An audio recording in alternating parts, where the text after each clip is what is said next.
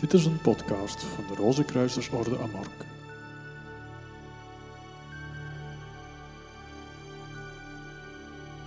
Over de materie. Na een studie van de algemene wetten die de geesttrillingen regeren, zullen wij nu de intrinsieke aard van deze trillingen onderzoeken om te bepalen wat ze in wezen zijn. Als we naar de hypothese kijken die de natuurkundigen op dit gebied gesteld hebben, zien we dat er twee grote denkrichtingen bestaan. Met elk een andere opvatting over trillingen. De eerste van deze twee richtingen hangt de golftheorie aan. De tweede de deeltjestheorie.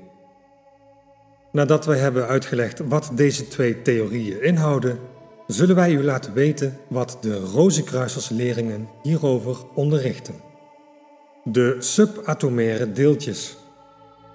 In de eerste plaats is het van belang te benadrukken dat de meerderheid van de geleerden het erover eens is dat de trillingen die het universum doordringen uit drie grote categorieën subatomaire deeltjes bestaan: elektronen, protonen en neutronen. Er zijn natuurlijk nog andere, bosonen, fermionen, mesonen, neutrino's, fotonen, quarks enzovoort, maar de theorieën die daarop betrekking hebben zijn nog te vaag om er een studieobject van te maken.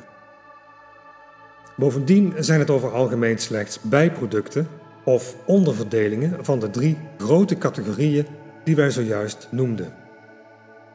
Wij kunnen er dan ook van uitgaan dat alle trillingen uit deeltjes bestaan. Overigens trillen de elektronen, de protonen en de neutronen waaruit ze bestaan niet allemaal met dezelfde frequentie. De geleerden zijn het dus niet oneens over de wezenlijke aard van de trillingen, want, zoals wij juist hebben uitgelegd, menen de meeste van hen dat ze uit dezelfde fundamentele deeltjes samengesteld zijn, dat ze dus corpusculair zijn. Hun verschil in opvatting betreft veeleer de beweging die aan deze deeltjes wordt toegeschreven. De aanhangers van de golftheorie menen dat de deeltjes zich niet verplaatsen. Zij denken dat de elektronen, protonen en neutronen niet meegaan in de verplaatsing van de golven die eigen zijn aan elke trilling. Zo passen zij op ieder trillingsverschijnsel de kenmerken toe van de golfbewegingen die in het wateroppervlak ontstaan wanneer we daar een steen in gooien. Zoals we al in een vorige monografie hebben aangegeven, veroorzaken dergelijke golfbewegingen geen werkelijke verplaatsing van het water, maar alleen een beweging van beneden naar boven. Nogmaals, volgens de golftheorie zijn het de trillingen die zich door de ruimte verplaatsen en niet de subatomaire deeltjes waaruit ze bestaan. De beweging van deze deeltjes zou zich beperken tot oneindige kleine afstanden rondom een evenwichtspunt. Degenen die de deeltjestheorie verdedigen, houden daarentegen vol dat elke trilling uit een bundel trillingen bestaat waarbinnen elektronen, protonen en neutronen zich verplaatsen. Zij zeggen zelfs dat deze verplaatsing op zich het verschijnsel vormt dat wij trilling noemen.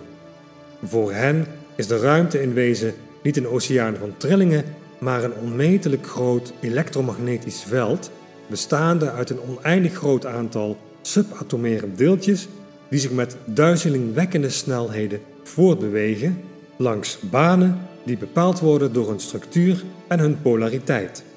In veel opzichten is deze theorie materialistischer dan de eerste, want ze maakt van het universum een ongeordend geheel, waarin permanente chaos heerst. Toch verdienen sommige van hun uitspraken wel onze aandacht, zoals wij later zullen zien. Wat betreft de trillingen is het ook goed te bedenken dat de wijzen uit het oude Griekenland onderwezen dat het universum doortrokken was van een goddelijke essentie die zij met de naam ether aanduiden. Een Grieks woord dat letterlijk goddelijk vuur betekent.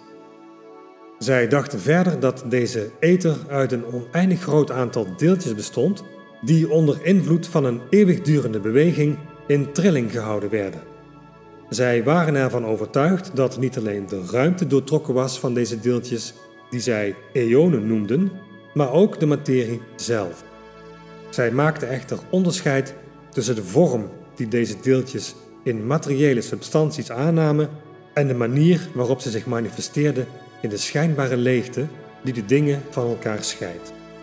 Om nog nauwkeuriger te zijn, de Griekse filosofen, in het bijzonder Thales, Pythagoras, Heraclitus, Democritus, de vader van de atoomtheorie, en Anaxagoras dachten dat de eonen, die zich overal in de ruimte bevonden, trilden zonder van hun plaats te komen, terwijl de eonen die de materie vormden zich voortdurend verplaatsten met een extreem hoge snelheid. In het eerste geval volgden ze een golfbeweging, in het tweede waren ze onderworpen aan een zich voortplantende beweging. De eonen.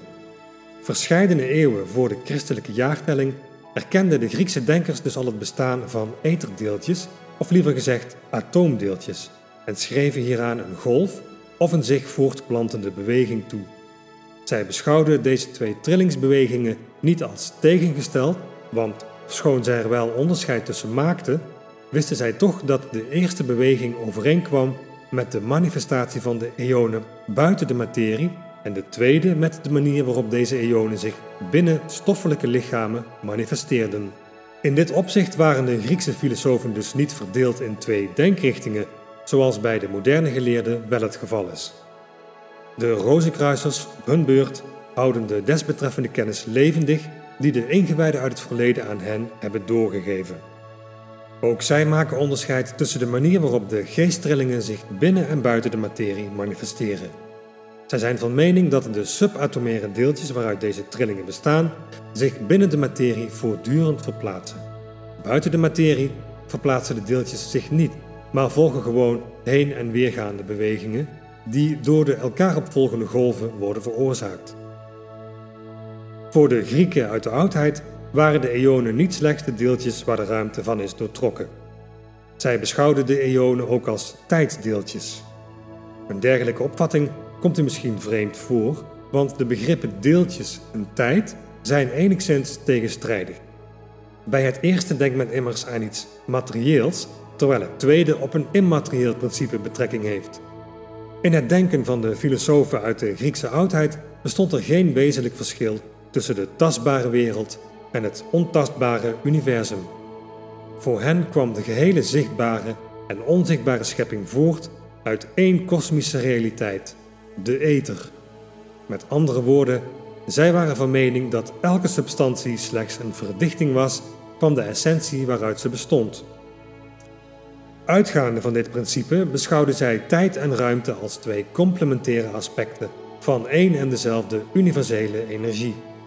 Daarom kozen zij eenzelfde term, eonen, ter aanduiding van de kleinste tijdruimtelijke eenheid. Uitbreiding van het gamma.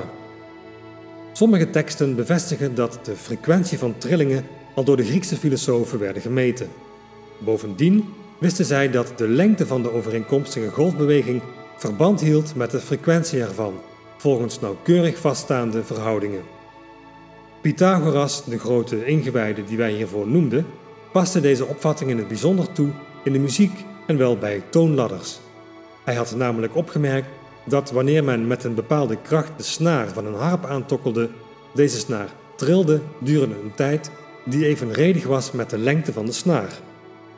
Bovendien had hij geconstateerd dat de toon die door de snaar voortgebracht werd een frequentie had die ook in verhouding stond met de lengte van de snaar.